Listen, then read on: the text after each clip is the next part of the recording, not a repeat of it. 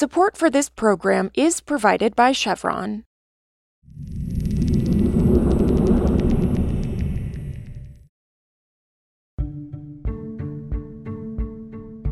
This is Politico Energy. I'm Josh Siegel. It's become a pretty popular belief that all Republicans are for oil and gas and that most Democrats are against fossil fuels. But things are more complicated than that. Take New Mexico, for example, a reliably blue state where Democrats control the governor's seat and both Senate seats. But New Mexico is also one of the top fossil fuel producing states in the country. And yet, Democrats in that state have a message for President Joe Biden. Focus, focus, focus on renewable energy and don't keep tying it as a seesaw partner with oil and gas. That's my colleague, Politico's Ben Lefebvre. He discusses how New Mexico could offer the Biden administration a way to frame its energy approach as prices at the pump stay high, and whether the administration will take the advice. So I'm kind of curious to see where, if anyone's listening to this message coming out of New Mexico, or if they're going to start chalking it up to, well, it's just an oil state. You know, why should we listen to you guys on that? It's Tuesday, April 19th.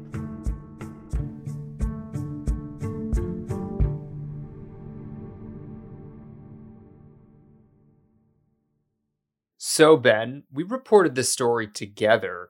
What struck you most about New Mexico's energy portfolio, and how is the state unique? I first noticed it when I was just looking at the Energy and Information Administration, the department that kind of compiles all the government's energy data. They had New Mexico for quite a few months now, number two in oil production which was kind of a changing of the guard. I mean, when you think about energy producing states, it's always like North Dakota, Texas, Oklahoma, Alaska. Those are all Republican states. I think New Mexico is almost alone in the top five, if not the top 10, in being a state that has consistently and regularly voted Democratic lawmakers into office. We have an administration in DC now that's led by the Democrats with President Joe Biden, who's trying to make a big energy transition push. And then you have New Mexico, which has kind of been trying to do this for the past couple years, transitioning to renewable energy. So we started calling around officials and asking, you know, if you were in a room with someone from the Biden administration and you wanted to talk political strategy about pushing an energy transition, like what would you tell them? Absolutely. And, and what would you say the main message Democrats in New Mexico have for national Democrats and green groups when it comes to how to approach the clean energy transition? And what's the political risk that they're worried about if that advice is not taken? The main message was just concentrate on renewables. Feel free to pump those up in advertising as, as a job generator for the state and you know a clean way to go for your energy but don't in the next breath say and with renewable energy we're going to get away from fossil fuels you know a number of people in the state still owe their jobs to the oil and gas industry and it's best not to turn them off by promising to take their job away. The other thing we heard too is that don't rattle the hornet's nest with oil and gas companies. You know, they're still politically powerful, they still have a lot of money, they can pour into advertising. Focus on the renewable energy destination. Don't stir up the hornet's nest with going after oil and gas by name. And so, if that message is really to not pit renewables versus fossil fuels. Isn't the Biden administration kind of taking that approach? But because of the current energy supply crisis, it kind of feels that they're already doing that. Or do, or do you sense there is some split? We did have a very memorable exchange where Senator Martin Heinrich, Democrat of New Mexico, had some pretty strong words for Biden's climate envoy, John Kerry, right? Yeah. I think there was concern that in the beginning, you know, even during his campaign for president, Biden and his surrogates were pretty quick to bash oil and gas. I mean, Biden, remember, campaign promising that he was going to end oil and gas drilling on public land.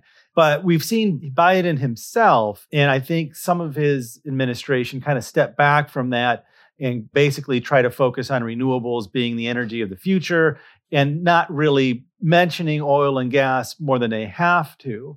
But again, we saw just last year, as you mentioned, White House climate envoy John Kerry mentioned that, you know, oh, folks who are working an oil rig now can just go right to working for a solar plant or a solar company or something. And what Senator Heinrich was like, I think he called that in the story tone deaf. He's like, you, you can't do that. You can definitely talk up the benefits of the solar industry will bring to the state, but you can't go to some guy working in the field all his life and tell him, just go get a job at the solar factory. You know, it's not going to work. I think we have seen the administration definitely stepping back from like taking cracks at the oil and gas industry but they're still concerned that not everyone in DC has gotten the message. I think that was the biggest thing we heard.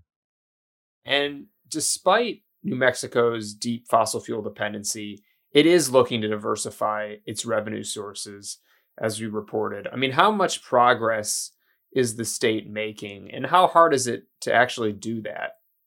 They're making, um, from what I could see, like pretty good progress. They tripled their renewable output. And the way they're selling this in the state is saying, well, look, oil and gas is notorious for having a boom bust cycle. And we may be in a boom now, but unless we want to go through another bust, we need to have a cushion. We need to diversify our economy. And they seem to be taking a lot of steps to do it. Progressives are getting a little bit anxious that they think that New Mexico's governor, Lujan Grisham, is maybe faltering a little bit in her latest push for hydrogen power, which is something that environmentalists don't particularly like. But I, I think there was pretty broad agreement that at least in the first part of her term, they were taking concrete steps to cut back on methane emissions, to put in more renewable power, and to kind of not just for renewables, but kind of try to seed other sectors in the state, like manufacturing and such. Also, on Monday, the Supreme Court rejected an effort by the operator of an embattled Missouri pipeline to revive its permit to operate. Back in December, Spire St. Louis asked the High Court to overturn the decision from the U.S. Court of Appeals for the D.C. Circuit, which vacated its certificate. According to the Circuit Court, FERC had failed to apply its own policies in determining whether there was a market need for the pipeline and issuing the original permit. The pipeline is still operating under a temporary certificate given by the Federal Energy Regulatory Commission, while the agency assesses what to do with the pipeline's permit in the long term. For context, the pipeline connects with another pipeline in Illinois and carries natural gas to the St. Louis region. The legal battle over Spire comes as FERC considers whether to change its pipeline certificate policy statement, which would outline how the agency decides to approve pipeline projects in the future. For more news on energy and the environment, subscribe to our newsletter at politico.com slash morningenergy. Some of the music in today's show was composed by the mysterious Breakmaster Cylinder. I'm Josh Siegel, and we'll see you back tomorrow.